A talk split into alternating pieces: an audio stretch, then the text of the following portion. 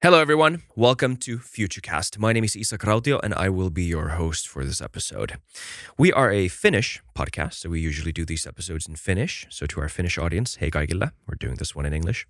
And to anyone who might have seen our videos for the first time now with this interview, uh, we do have some other English language episodes on our channel that you might want to check out after this one if you enjoy it. But in this episode, we have the great pleasure of interviewing historian, lecturer, writer, honorary professor at the UCL School of Slavonic and East European Studies, Mark Galeotti, who's one of the most prolific commentators on Russia, especially after the 24th of February 2022.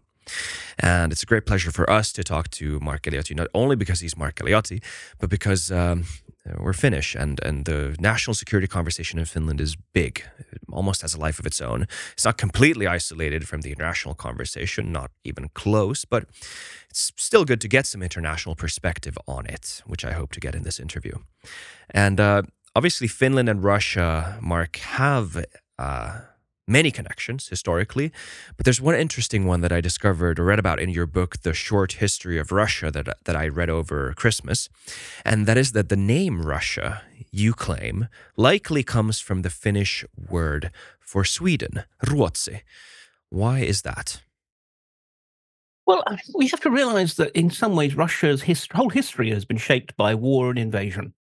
And in particular, uh, you know, if we go back to the era of the Vikings, it clearly was the case that Scandinavian warrior, trader, adventurers who saw initially the lands which became Russia simply as an inconvenient territory to have to traverse as quickly as possible on the way to Constantinople. Um, you know, the capital eastern of the Eastern Roman Empire, you know, a glittering place but and and for whom, in a way, the the north south rivers of Russia were the sort of great thoroughfares that they used. But who, after a certain point, thought, hmm, actually, there's there's territory here, there are assets, there are resources, there's no real central government. I mean, they they called this territory Gardariki, land of towers. In other words, lots and lots of little individual villages, towns, principalities, and so forth and you know really sort of we we see the starts of what we could think of Russia precisely with actually Viking invasion. Cities like Kiev, cities like uh, Novgorod, actually you know essentially becoming centers of, of this new power. And of course, over time and over the years, then there's intermarriage, and you know, you, you actually get the emergence of a new sort of unified Russian people, Slavic people, shall we say. But really, if we're talking about actually some kind of sense that this is a territory which could become a country, that actually is an import. It's brought in by conquerors rather than something that came from the Slavic tribes themselves. Hmm. Very interesting. Uh, let's talk about the war a little bit. And since many of my questions regarding current events will eventually circle back to your ideas about how this war originally started, it's maybe a good idea to go through that first of all. So, why do you think all of this has happened? Why did Putin invade Ukraine in February 24th? One of the things that the hardest things to obviously get one's head round is the idea that I think Putin himself genuinely believes that he is on the defense that he faces this conspiratorial campaign by the West to marginalize and isolate Russia, to deny it its proper place in the world, and maybe even to break it up. And certainly that that's the claims of some of the more extreme people in Putin's circle.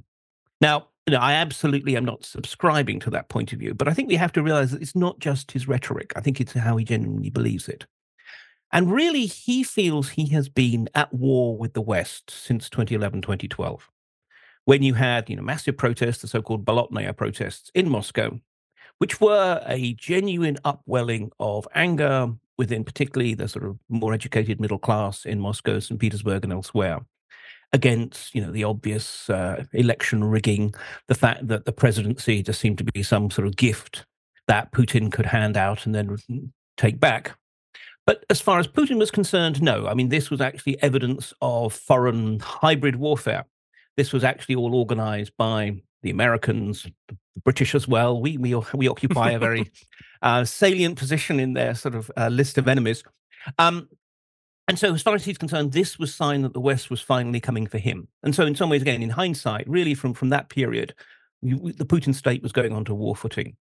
And therefore, inevitably, when the 2013 2014 revolution of dignity happened in Ukraine, rather than, again, seeing this as a natural and organic sort of backlash against a deeply, deeply corrupt leader who had done a, just done a 180 degree turn on closer relations with the European Union, which most Ukrainians wanted.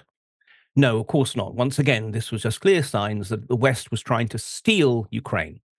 As far as Putin's concerned, Ukraine does not really exist. Not as a separate country with its own culture, language, culture, and identity. And so, as far as he's concerned, it was part of Russia's historical patrimony, part of its kind of rightful sphere of influence. And this was the West trying to steal it and he clearly wasn't going to sort of let that happen. At first, he takes Crimea, which you know is that bit of Ukraine that pretty much every Russian thinks is rightfully Russian, regardless of whether they're a Putin fan or a, you know an oppositionist. And then through a more kind of complex process, ended up being part of this undeclared war in the Donbass. So, you know, really, since 2014, Putin has, as far as he's concerned, been trying to prevent the West from stealing Ukraine and wanting to assert his power. Now, you know, he tried indirect pressure through the Donbass, and, and, and, none of this was working. Ultimately, the Ukrainians clearly did want to move westwards. And so eventually, he tried a massive military buildup, which, ironically enough, was actually working. And before he invaded, for about a year before, he'd been you know, assembling huge forces along Ukraine's borders under the shadow of potential for Russian invasion, in overseas investors were fleeing Ukraine. Ukraine economy was tanking. Western VIPs were flocking to Moscow, putting Putin in exactly the position he likes, that of centrality, that they are coming to him to want to beg him not to invade Ukraine. And clearly, some Western governments were beginning to try and put pressure on Kiev to make concessions to Moscow. You know, if Putin really had been this great geopolitical mastermind that we're often told, he would have actually let that continue. But he got hmm. impatient because, as far as he's concerned, again, you know, Ukraine's not a real country. The Ukrainians are hardly going to fight for their independence. Why would they? His cronies and yes men around him were clearly not contradicting his vision of what would happen. He didn't intend to start a war. He thought that this would just be a simple military operation. I mean, it's not just said, it's not just rhetoric that he calls it the special military operation. You know, he thought he could just roll in mm. take Kiev, arrest, kill, or expel Zelensky and the rest of the government, impose a new puppet regime, and then essentially pull out. You know, this is not intended as what happened. This is one of the issues. Last point I'd make on this is that sometimes people say, oh, why did he do such a sort of a risky act? I'm convinced that Putin did not think this was risky. Putin is actually very, very risk averse. He's very conservative, very cautious. But he had convinced himself that this was no risk, that essentially Ukraine was there lying on the floor waiting to be picked up. And all he had to do was bend down and, and, and take it. And hmm. no one was willing, even though lots of people within his circle must have known better, no one was willing to say, Vladimir Vladimirovich, it's really not going to work out like this. And so that's why he went in, because he just thought, well, in a way, from his point of view, why shouldn't he? You know, his the chance to basically take back Ukraine, bring it back to where it ought to be in his view, was there. So just take it, and you know the West is going to do nothing. It's going to complain and grumble, and there'll be a, a, few more sanctions, but nothing more. The Ukrainians, some of them will, a few of them will fight, but most of them will just shrug and accept the new reality. And this will be the crowning glory for him. He will have been the, the czar who, in effect, regathered all the Russian lands. Belarus already near enough a vassal, now Ukraine taken as well, the three great Slavic nations together, crowning achievement of his presidency. Yeah. One focal point of this larger narrative seems to be the so called expansion of NATO. You hear this both from Russia and from uh, dissenting voices in the West, all over the world, actually. Is that uh, just mere rhetorics, like political technology, or is it actually a modus operandi for the Russian government? Are they actually afraid of that specifically? I think yes, the NATO issue is, is more important than some people would, would like to claim. It's not just rhetorical, but I think it's it's on it's on two levels really. One of them is actually just simply psychological. I mean, we can argue whether or not any kind of firm promise was made to the Russians at any point that NATO would not expand eastwards. And some people have said, oh, there was there was nothing in writing, there was no paper. No, but it is clear that Gorbachev and then to a degree Yeltsin were led to understand that that was the idea. And therefore, when it did happen, and frankly, as it should, because after all, you know, the country's petitioning, they had very real security concerns. They wanted to be part of this this uh, uh, security alliance. But when it happened, for people like Putin, it's not just simply about the, the, the practical security dimension. It's also about the snub, the blow to to Russian prestige and credibility. It's more in that sense of, you know, you promised us something, you went back on that. We have to act, or else we look weak. I mean, and it's very, very crude and simplistically primal, but you know, ultimately human beings are fairly crude and simplistically primal. So I think there is a real factor, particularly for people of Putin's generation. We've got to realize that you know he's he and the people around him are pretty much all between the ages of 68 and 74. Um, they're all very much Homo Sovieticus, traumatized by the collapse of the Soviet Union. So you know these things matter to them. But also, the interesting thing it is clear that Putin does take NATO seriously. we sometimes argue about how valid the Article 5 guarantee that an attack on one member is an attack on all really should be taken. You know, would, just to use two examples, would the Spanish fight for the Estonians? I really haven't picked up that same not, not concern, but you know, questioning uh, attitude amongst the Russians. Not least because, from the point of view of people like Putin, NATO is really America's Warsaw Pact. Hmm. But in fact, the Spaniards wouldn't have a choice. If Washington decides that they're going to fight, then they're going to fight, whatever. But you know, absolutely, Article 5 matters. And this is one of the reasons why the Russians precisely have been so worried, so concerned about NATO expansion, because there was almost that sense that once a country comes into NATO, you can still find all kinds of non kinetic, non military ways of messing with them, but the military option is out. Um, and so, you know, whether it's in the Balkans or whether it's now in, in terms of Ukraine, you know, there is a sense that once you've allowed it into NATO, you have lost a lot of your opportunities. Hmm. And I think this is why, again, you know, in, in practice, if the Russians had been smart, they would have done nothing because there was no real chance before the invasion of Ukraine joining NATO. There was this promise that Ukraine and Georgia will become members of NATO someday. But what the Russians thought was a firm commitment to, to, to bringing them in was actually an attempt to fob them off to, to basically give a nice answer to Ukraine and Georgia that sort of sounded less than a straightforward rejection, but which was actually a rejection someday. Someday is always just over the political horizon. So, hmm. yes, there are kind of real issues for the Russians as far as they're concerned. But I said, I think we really ought to appreciate the degree to which this is actually psychological rather than geopolitical. Okay, interesting. So, in case it's uh, as you say it is, how does this look in practice in terms of Finland, let's say, we are the new, newest member of NATO since, uh, well, it's been a few months already. And uh, we uh, voted yes, or the, the, the, popularity of NATO membership in Finland was overwhelming, which also might be a sort of psychological effect if uh, if the Kremlin looks at the polls and the, and the, and the, yeah, the Gallups. How does that change the perception of what Finland is as a country in Russia's eyes? I mean, on one level, it clearly is a forceful renunciation of this notion of Finland being a neutral country.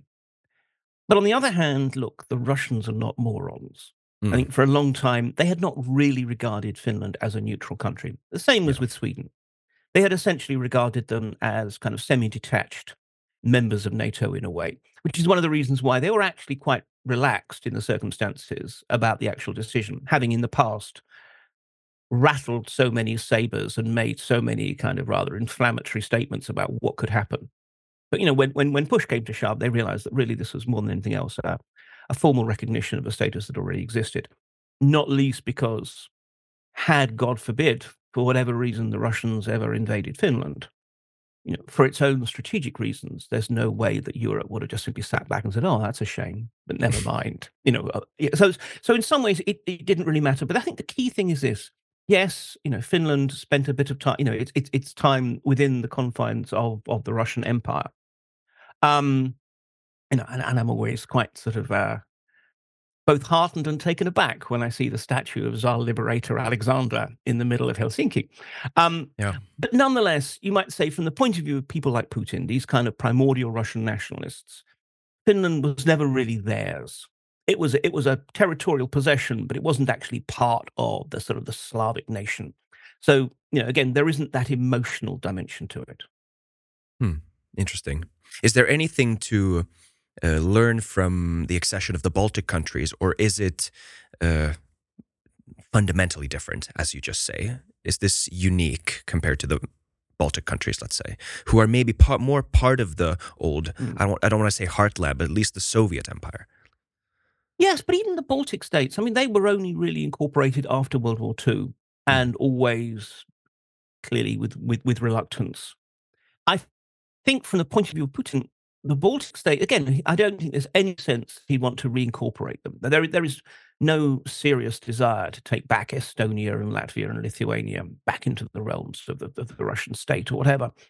But on the other hand, from Putin's point of view, they were always a good neuralgic point anytime he wanted to get NATO's attention, he could prod at the Baltic states.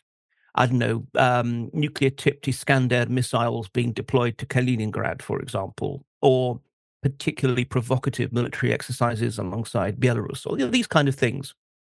And the irony is that it was also in the Baltic states' political interests to talk up the degree to which they actually feel a threat with, from, from Moscow because this allowed them to present themselves as the front line of democracy in the struggle against autocracy and helps explain why what are, after all, you know, take Estonia, uh, for all its great virtues, a tiny little country.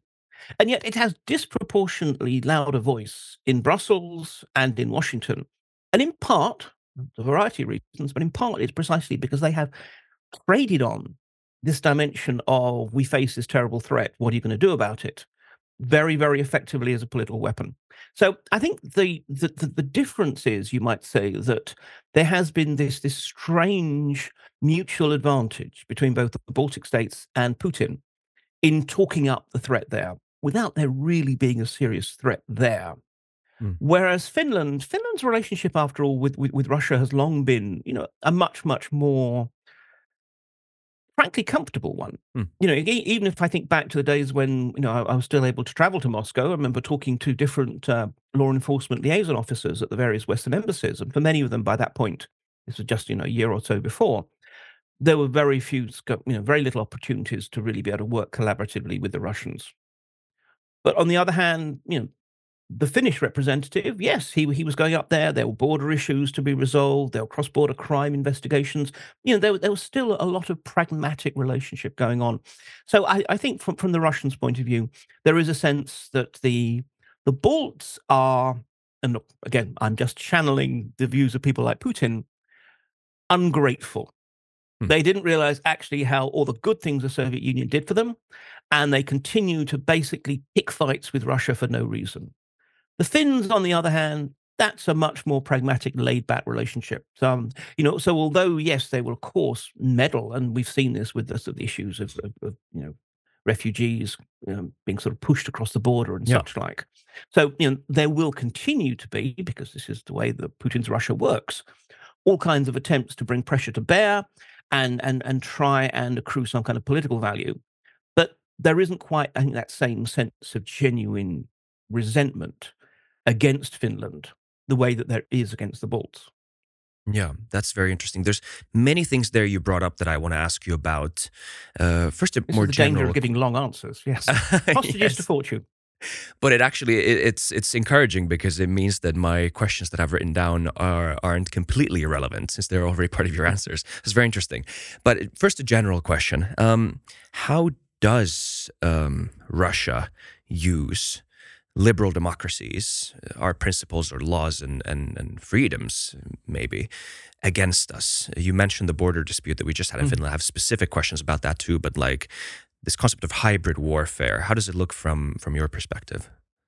The interesting thing is that you know we talk about hybrid warfare as some kind of sinister Russian tactic, Hmm. whereas I mean the Russians' own f- phrase is "гибридная война," I mean, they just simply have translated it because they regard actually it as something that the West has created and deployed.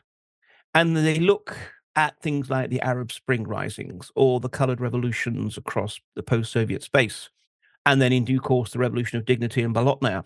And they see these not as kind of natural and organic, but as you know, something that has been done to bring down regimes through the sinister use of disinformation, political subversion, and such like.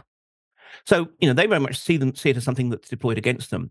But of course, they are heirs to a long tradition of the use of subversion. You know, goes back to well, certainly goes back to actually Soviet, but arguably even Tsarist times. And so, what they do is finding themselves in a geopolitical struggle with a Western alliance that, on pretty much any index, is vastly more powerful than them economically, politically, in terms of soft power, in terms of military power, you name it, the West is stronger. So, like any good geopolitical guerrilla, what they want to do is to move the battle space to where they have the advantage, or at the very least, that we have most disadvantage. And they have decided, with some reason, that our weakest point is precisely as you said, that we are liberal Western democracies a constellation thereof, with all kinds of divisions and disagreements within and between our countries. And that that is our potential weak spot. Because the point is, they're vastly weaker than the West as a coalition. But on the other hand, they're stronger than many Western countries individually. So hmm. this is the thing. And I think, you know, we, we, we have seen attempts to, for example, try and influence the results of elections, which in my opinion have essentially failed and sometimes often actually had a backlash. There's no evidence that they actually had any meaningful impact on Trump's election or the Brexit vote or whatever, much though convenient it would be to be able to blame Moscow for certain results. Instead, what they have realized is that they have the opportunity to capitalize on our internal debates precisely to try and paralyze us. And so this is what we see. And it's, again, it's interesting because this is a year of elections not just in Russia, but also, you know, across the rest of the world.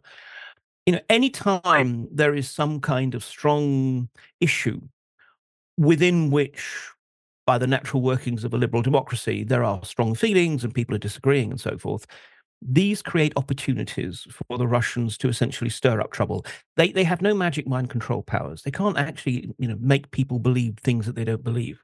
What they can do is what to use a term that we tend to use in terrorism studies, radicalize. So take someone who has a sort of, you know, general belief, I don't know, that um, the government is too intrusive or that the media is lying to them or whatever. But, you know, it's a kind of, it's the sort of thing you, you might grumble about down at the pub with your friends, but that's it.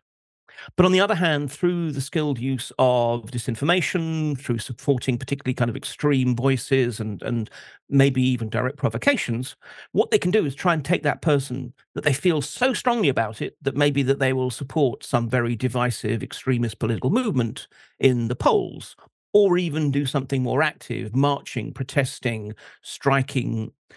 It may be even in extreme cases direct action like terrorism. So this is it. They're trying to push someone who has a kind of a general grudge with the system into something more dramatic. And because this is a frankly a post-ideological nation, you know, mm. it's not like the Soviet Union, which at least had to a degree to pay lip service to Marxism, Leninism. Putin's Russia can support everybody. It can encourage, you know, if one looks at America, it supports on the one hand the sort of extreme elements within the Black Lives Matter movement, at the same time as extreme conservatives within the National Rifle Association. If you look at Europe, you know, it can support the extremes of left and right, secessionists who want to break out of existing countries, nationalists who want to maintain them. You know, they don't care what the issue is. They just simply try to magnify the tensions so that precisely they can either rip us apart or paralyze us so that we're not really able to, to mobilize and muster our you know, real strengths. Yes. Uh, one example of this that you brought up earlier was the border dispute we had in Finland. This happened last year. Just a quick overview for those who don't know. Uh, well, Finland's a European country, a liberal democracy. We're bound by and committed to international law when it comes to receiving refugees. Uh, if a refugee comes to our border, seeks for asylum, we take them. And Russia knows this. And by the end of last year, they sent uh, or I mean, uh, I think it's quite likely that some authorities over there were uh, coordinating some sort of uh, influx of, of refugees to Finland, which then exactly caused this debate in Finland. Do these freedoms matter? Should we start interpreting these this international law that we're bound by differently? And and it it started to um, it, it wasn't I don't I wouldn't say the Finland radicalized, but there was definitely this dynamic, this tension that was created, and then Finland decided to close the border. And it's very interesting. I I remembered this 15 minutes before this interview uh, that I had seen your name in a Swedish newspaper, and I want to facilitate a little uh, a mini debate here because you were we have a presidential election here in Finland, and. Uh, person who's most likely, according to the polls right now, to become president, Alexander Stubb, had an interview in Dagens Nyheter in Sweden. And you got mentioned. Um, and I'm translating directly here, so my apologies if this is a bit clunky, but um, you said about the border dispute that this is a um, choice between two evils, a lose lose situation that Finland has with uh, the border with Russia. Uh, the Russia expert Mark Galeotti from Great Britain um, has called the closed Finnish border a propaganda victory for Putin. Um, you see, this is a quote by you. Here you see a Western country who says that it's engaged in the battle for liberal democracy uh, in UK in Ukraine, but at the same time, it's closing its borders uh, from asylum seekers who need help. This is the quote. And also, you may say if you feel like you're being misrepresented here. And then Stubb answers, uh, "No, no, uh, it's as we say here in Finland. It's bullshit."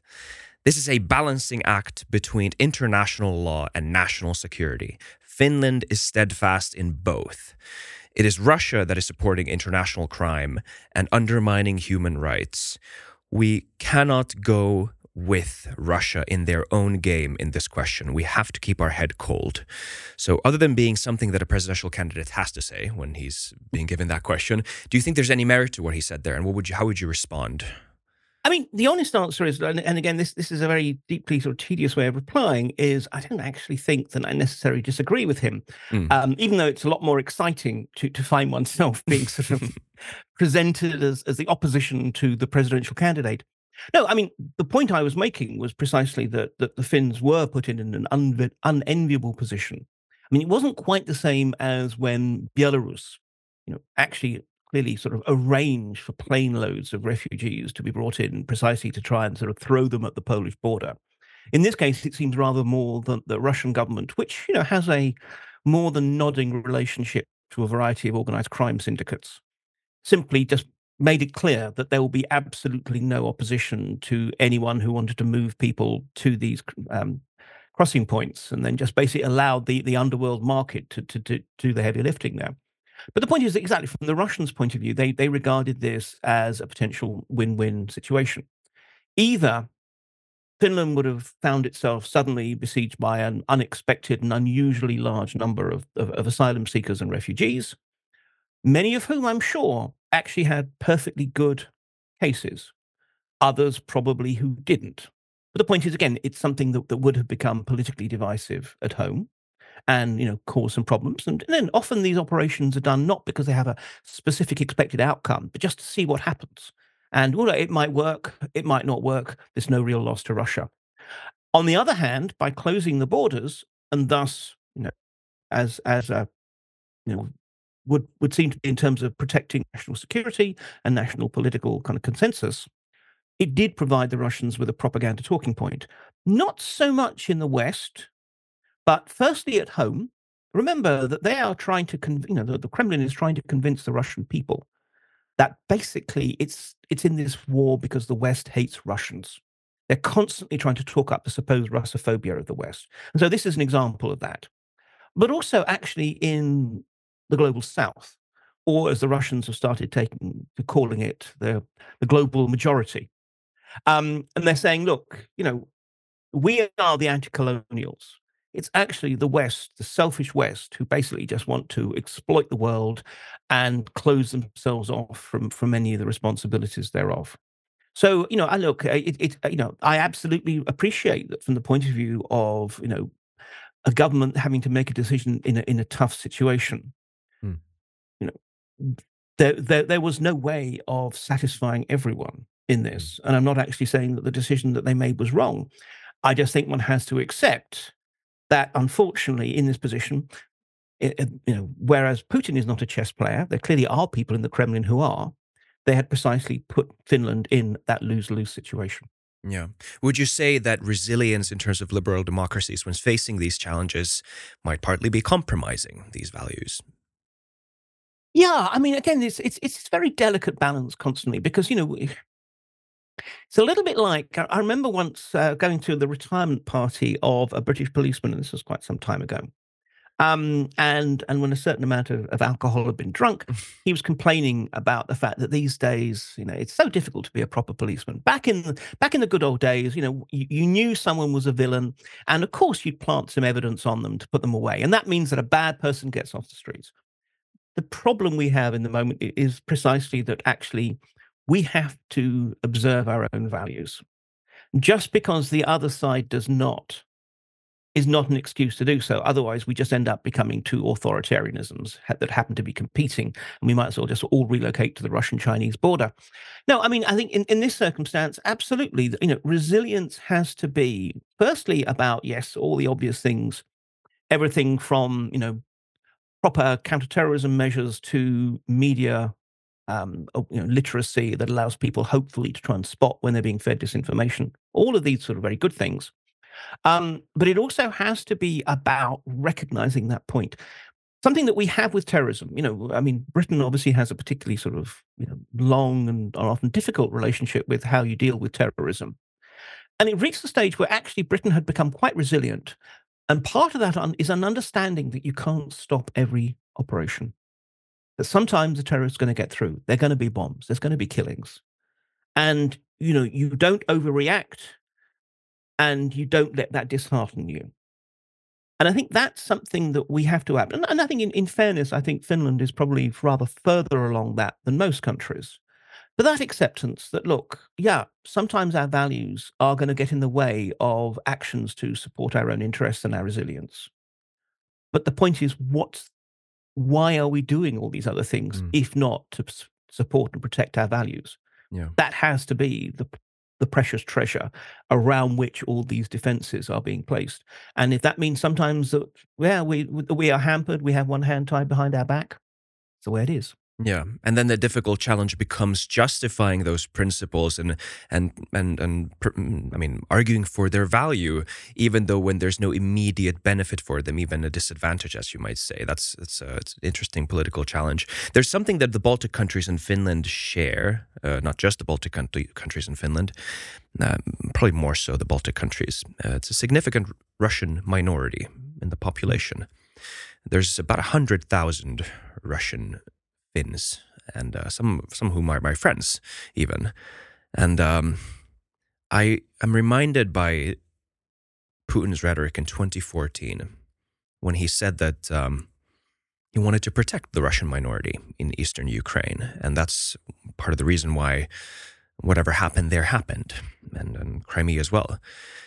Is that uh, political rhetoric, political technology, or is that a modus operandi? Is that actually something that Putin cares about and something that Finland should look at, or any country with a significant Russian minority should look at uh, with uh, care? In my view, it's rhetoric. I mean, this is Yeah. the interesting thing that look, up until the revolution of dignity, Putin didn't care about the, the ethnic Russians of the Donbass. He still doesn't care about the ethnic Russians of northern Kazakhstan, not least because Kazakhstan is a sort of ally, and, and also, you know, if, if he did anything, then the risk is of bringing China in. And this is something that gets mobilized whenever it's it's politically useful. Um, I mean, even if one looks today, I mean, actually, a disproportionate number of the soldiers who are fighting and dying in Ukraine are precisely drawn from the Donbass region. And in many cases, their conditions are so much worse than ordinary Russians. You know, we, we have some kind of set piece, you know, they're, they're rebuilding um, Mariupol, for example, and, and such like. But on the whole, it is clear that there is no real care. I mean, this was the tragedy of the Donbass. Actually, neither Kiev nor Moscow really cared about them until it Hmm. gets to fight over them. And the interesting thing is that uh, you know very few of these Russians want Moscow's assistance. I remember talking once to an Estonian KAPO, security police officer, who said that look, up until 2014 and the annexation of Crimea, there had been a real problem politically with the Russian speakers of uh, Narva, you know, very much on, on the Russian border.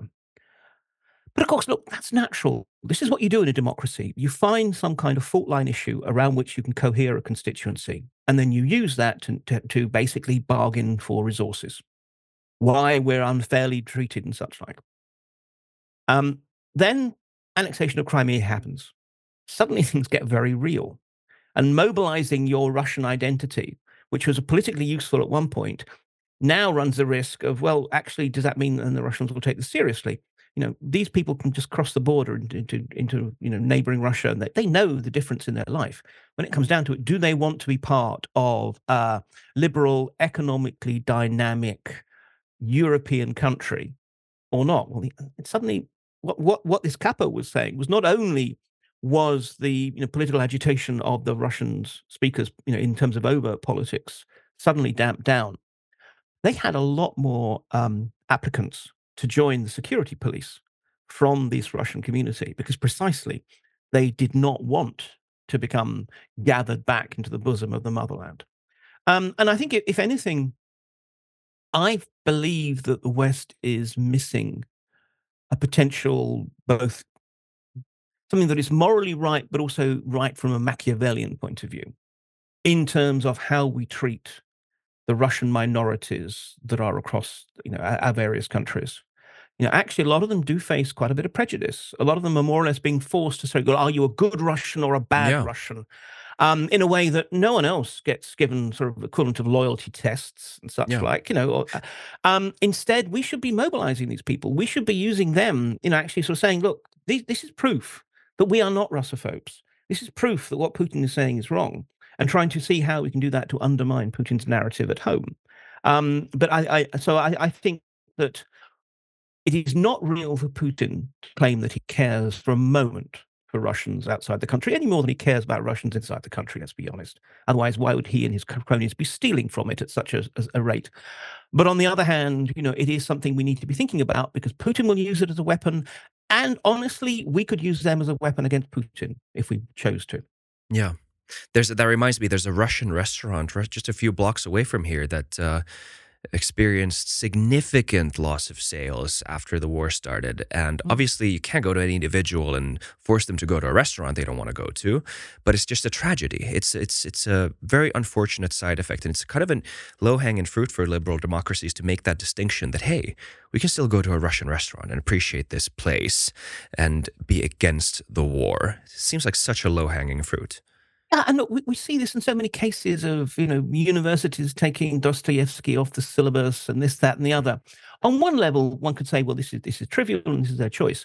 But what I think people don't appreciate is the degree to which every time you have some act like that, or some politician, however marginal, who makes some inflammatory statement about, well, Russians are bestial creatures and whatever, which we do sometimes hear, mm-hmm.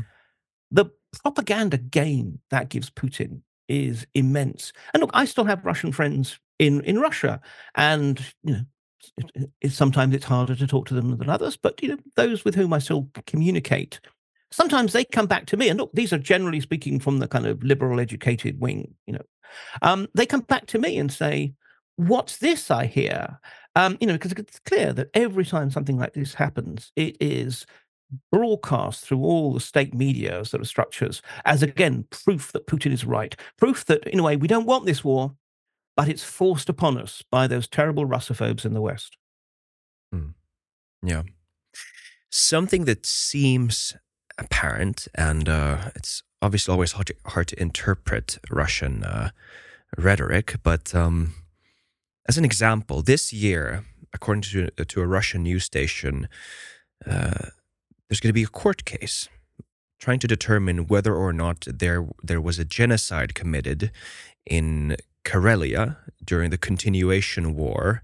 Mm-hmm. Um, during a time where there absolutely probably was some dark stuff happening. It was a war. Finland had just uh, taken over part of the land in, in, in what was then, and even now, Russia, and taken back some of, of Finnish Karelia. And I, I've, I haven't read much about this, so I don't want to say anything confidently, but I think historians have a consensus that something happened and it had something to do with ethnic Russians. Mm-hmm. But it don't probably wasn't a genocide or anything like close to that. Such a big word. Um, but discrimination for sure. But if this historical event gets the label genocide put on it, or even just that this rhetoric is being kept up and brought up, what does this mean in terms of the changing relationship between Finland and Russia? How should we interpret this? I mean, there's a couple of points there. And first of all, I mean, you're absolutely right when you said you know, genocide is a very big word. And I think the problem is that it's also being cast around a lot in the context of Ukraine, where Russia is being accused of trying to commit a genocide against Ukrainians, which again, I mean, look, it's something that obviously international lawyers will have to to argue over. But I, I don't see that because genocide is a very kind of specific thing. It is a yeah. policy of trying to wipe out an entire people rather than just simply a very ugly, nasty war. In some ways, we've forgotten just how ugly and nasty mass industrial wars are. Mm. Um, and I think one of the reasons why we're getting then, and this is not the only case, of Russians themselves trying to say, oh no, we were genocided is that same reason. It's almost like, well, if you're going to accuse us of something, we're going to accuse you of it. Secondly, I think it's important to note the degree to which we have a tendency to assume that everything comes down from the top in, in Russia. And yes, of course, whatever Putin wants, Putin gets, at least in terms of policy, if not outcomes. But actually, we should realize the degree to which this is a system, I've called it an adhocracy, in which you have a lot of individual actors who are trying to do what they think the boss will want. Um, and therefore, they, you know, they, they often generate their own ideas. Now, this particular case, Karelia is an odd case, odd situation, because it's where Nikolai Patrushev, the Secretary of the Security Council, very, very, I mean, a man who is so hawkish that at times he makes Putin look sound almost dovish. Um, you know, I've described him as, as, as, in my opinion, the most dangerous man in Russia you know, clearly a very powerful force these days. Um, he was, uh, you know, head of the FSB, the Federal Security Service, well, security apparatus rather, um, you know, in in Karelia, still has political and business interests there, and as I understand it, it may well have been that people in Karelia came up with this bright idea pitched it to Patrushev. Patrushev said, that sounds like a wonderful idea. I may be slightly caricaturing how things work, but, you know, essentially gave yeah. it his blessing without actually thinking that this was important enough to send up to, to the top. Um, so I think this is this is an example of the kind of local initiative. Now, of course, that doesn't stop the Kremlin from at some point deciding, ah, this is useful. You know, at some point when we have a dispute with, with Finland, we can bring this up and say, huh, you know, you're trying to t- tell us what's moral you've never addressed your own genocidal past or, or, whatever. So, yes, but the point is, again, it's something that can be mobilized when the Kremlin regards it as necessary. It certainly isn't the kind of thing that will force the Kremlin into anything.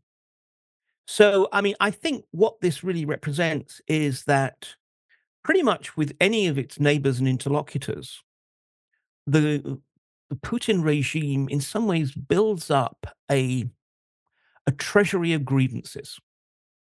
Different reasons why this particular country is bad and specifically is, is anti Russian. And it'll be different from the case of Finns, from, let's say, I don't know, well, Germany still has to deal with you know the mm. great patriotic yeah. war even though you know germany today is just light years away from from that. Um, Britain, I mean, for God's sake, we still get the Crimean War um, and all kinds of other things still thrown at us. So you know, again, it, it says it's, it's it's about building up that that treasury of grievances. So what it says is two things. One is that really for the Putin regime, avenging old slights has in some ways become the central element of, of its policy. It's all about why people are nasty to us and why we have to push back. But secondly, it is also sufficiently um, pragmatic and manipulative that it, it, you know, it looks for excuses to have on hand. And what that means is Next time there is a specific and particular dispute with Finland, that's the point when it'll start, it'll pull out, it'll rummage around in its box for something shiny to be able to present and say, and this is why the Finns are bad, and this is why we have to do something about it. Hmm. Yeah. Europe, more largely, have has Europe more broadly been woken up to the fact that post-war Europe or the spirit of Helsinki, whatever you want to call it, has been broken by the Russian invasion? Or is there still like this limbo lull type of uh, mentality in many countries? How do you see it? I mean, I think this is the difficulty because there's there's Europe as in you know a single conglomeration of nations, and there's Yeah. Europe, all the various individual nations. And the fact of the matter is, the world looks so different from when you're in Rome compared with when you're in Riga. True. And in fact, I mean, I'm half Italian, so you know, sort of in conversations with, for example, people from the Italian Ministry of Defense and Foreign Affairs, I often get actually a sense of exasperation. On the one hand, they say, yeah, yeah, of course we, we, we have to worry about Russia, we have to support Ukraine, but the real security threat to Europe comes from the south. Hmm. It comes from North Africa, it comes from the Middle East. Yeah. These days, they would say probably also comes from the Red Sea. Um, so, you know, obviously one has to acknowledge the degree to which there are huge differences. I think the trouble is, this is one of those areas where I think we do see quite a gap between the rhetoric and the reality. We have all this very strong rhetoric about how, you know, we'll be supporting Ukraine for as long as it takes with whatever it takes, and that there can no return to the status quo and such like. Um, and indeed, that there is now a potential security threat. I mean, I don't actually see Russia as being likely to invade NATO countries in any way, but nonetheless, that's something that we- we're seeing talked up a lot more. And yet, if one looks at actual policy, you know, are people building the kind of military establishments that would be necessary in order to repel a, a putative Russian invasion? Frankly, only the Poles. Um, you know, actually, are are people really convinced that the world has changed? No, not really.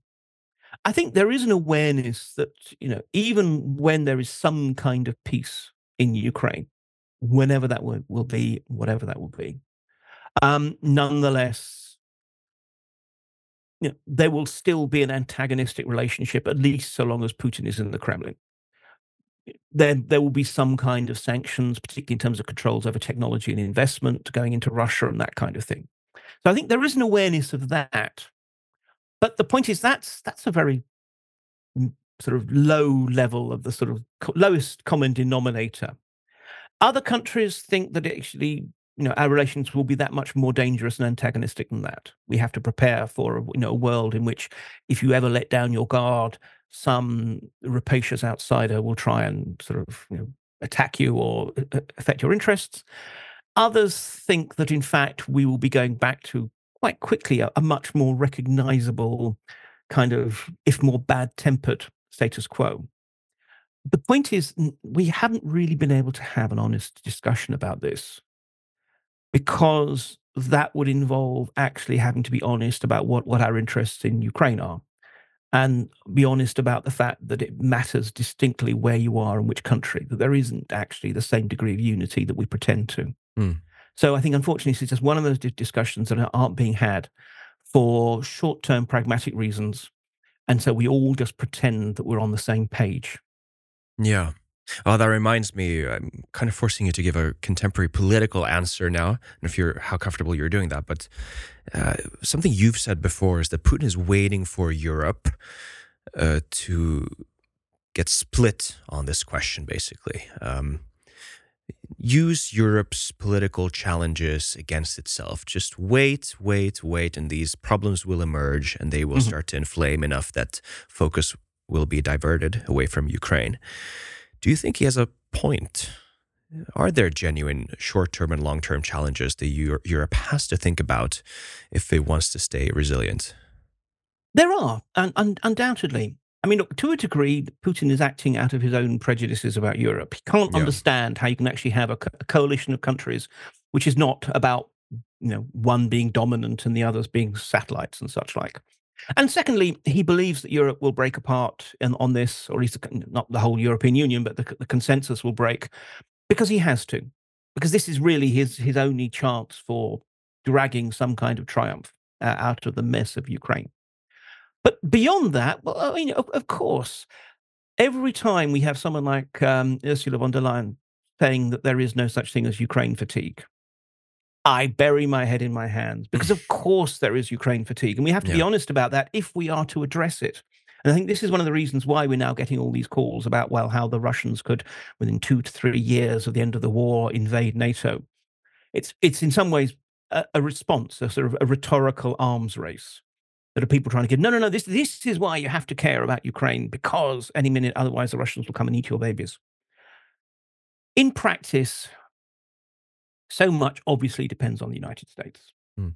And therefore, I think in you know both Putin and the rest of us are to a degree waiting to see who wins the presidential elections, and if it is Trump, what he actually chooses to do.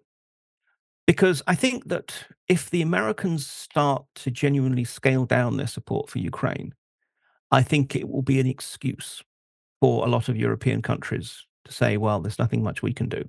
You know, rather than thinking, well, we should rise to the challenge. This is, after all, our continent, our immediate security risk, rather than the Americans.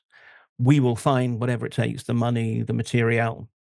No, I think there will be other countries that will say, well, then it's hardly worth us trying anything without the Americans. And it'll be a, a sort of great excuse. So I think there, there is a degree to which there are already, I mean, obviously we know that there are, you know, Hungary is definitely the, the outlier there are other countries that, frankly, are less enthused about having to spend, you know, what after all, collectively, we spend billions of euros, dollars, and pounds on Ukraine in terms of military and financial assistance every month. You know, how many politicians could not find a use, especially in an election year, for a few few more million, you know, to, to, to be able to spend on some tax cut or whatever? Um, so I think I, I, think that we have to acknowledge that it's there. And again, this is this is one of my points of exasperation. It's it's much the same as with, with the earlier question, is that the longer we try to pretend that a problem does not exist, then the less able we are to actually address it. And I think that there isn't a clearly articulated sense of why Ukraine should matter to us. Mm. And there's all kinds of different ways you can answer that. And there are some people who'll say it doesn't really. Well, that's fair enough. Again, within a liberal democracy, there will be a whole variety of debates. But because we're not really having that debate, and because that debate is so often, tr- you know, people try to close it down. Mm. Um, and I, I'm not saying that I'm trying to argue as to why we shouldn't be supporting Ukraine or anything like that, but I'm saying we should have that debate. Because yeah. otherwise, what happens is if you immediately, if, if someone immediately says, "Should we really be doing this?" and someone says, "Oh, so you want Putin to to kill kill the Ukrainian people or whatever?" Well, of course, that's not what this person is likely yeah. to be arguing. But because we're not having a debate, we're not addressing this. And therefore, my big concern is that it's very hard to be sure exactly where the tensions lie, because in some ways, it's being kept out of view. Everyone's sort of going on television and saying the right thing, and then going back to their constituency office or their parliamentary caucus and saying something very different.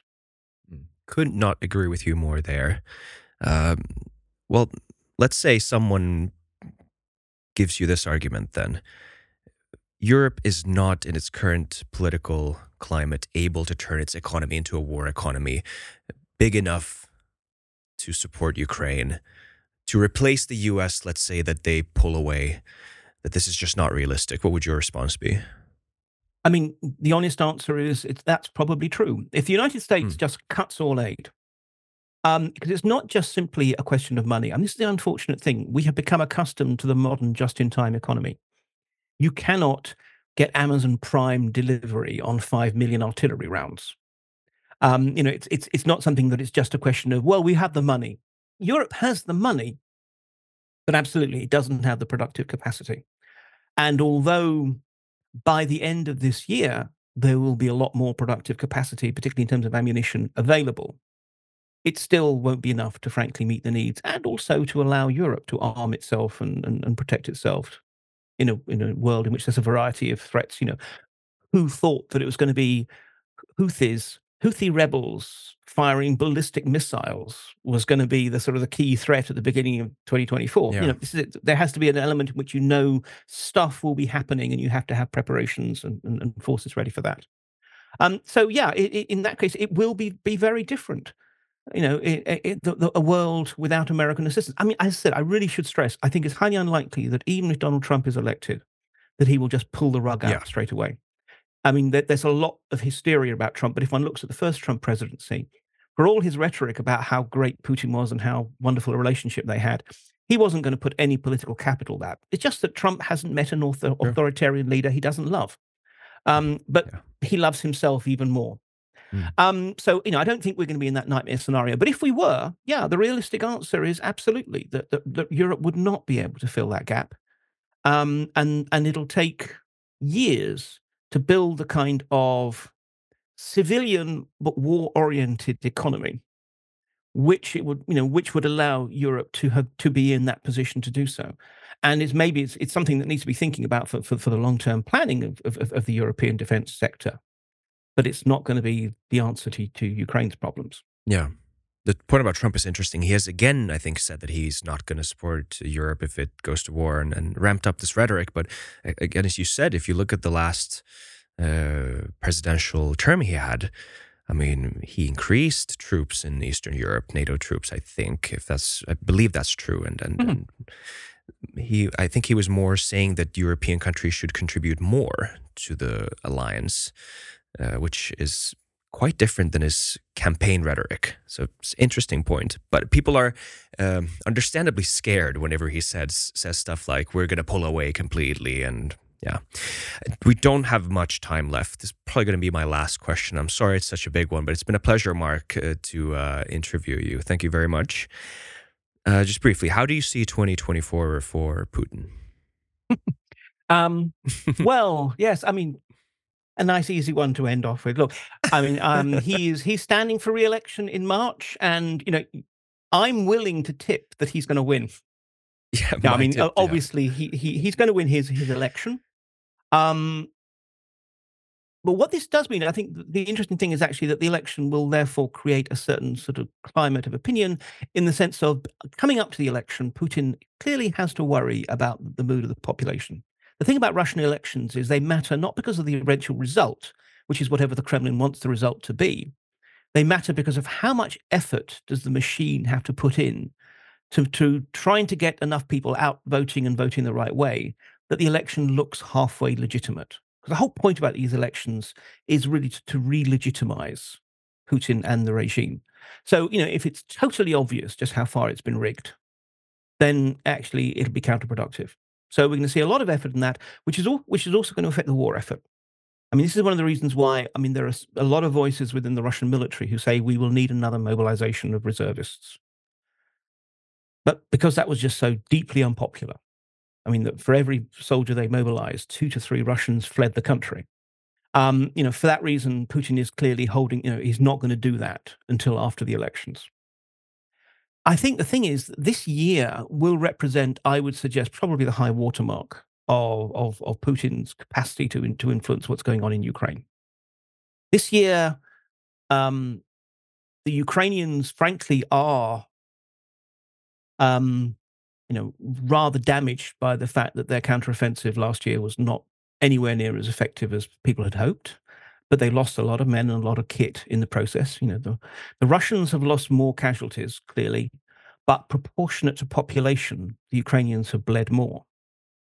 Um, and so, actually, this is likely to be a kind of a, a, year of building for the Ukrainians as they kind of prepare. And then 2025, maybe they hope for another much more successful major operation.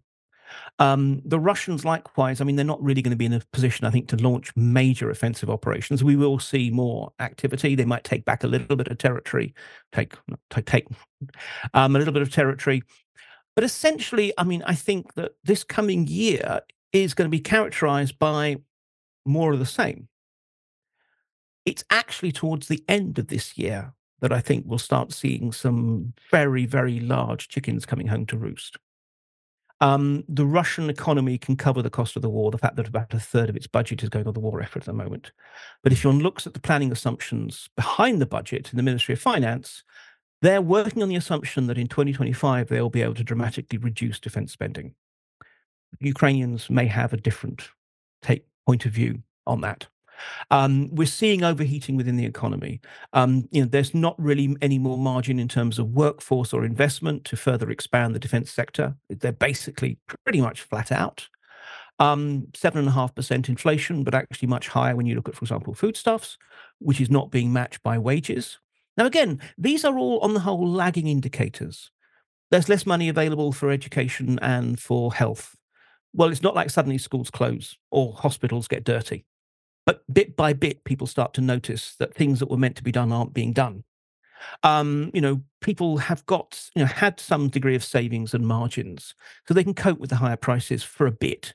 But after a while, what we're actually seeing is already household debt beginning to increase to the point where it actually becomes crippling.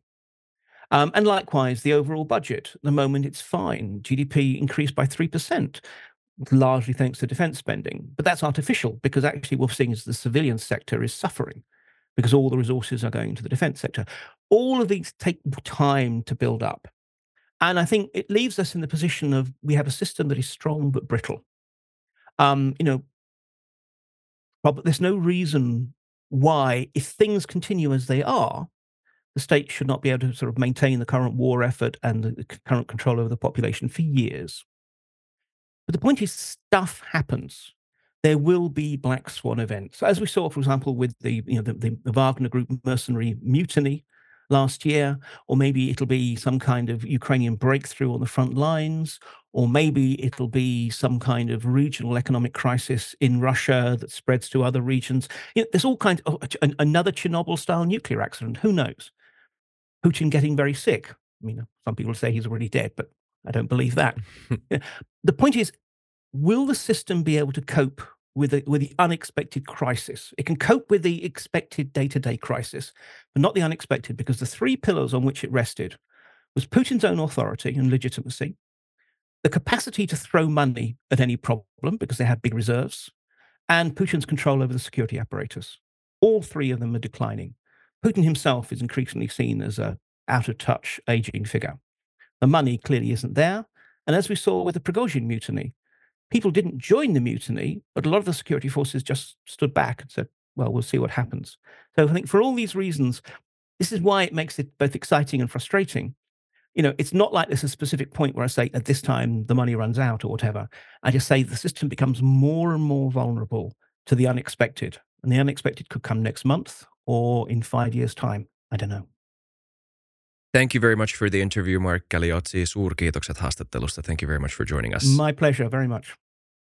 Uh, and thank you to all the listeners and viewers who uh, have watched this so far. Thank you very much. Remember to subscribe. We do have some other English language episodes. If you happen to speak Finnish, you can check out our other episodes.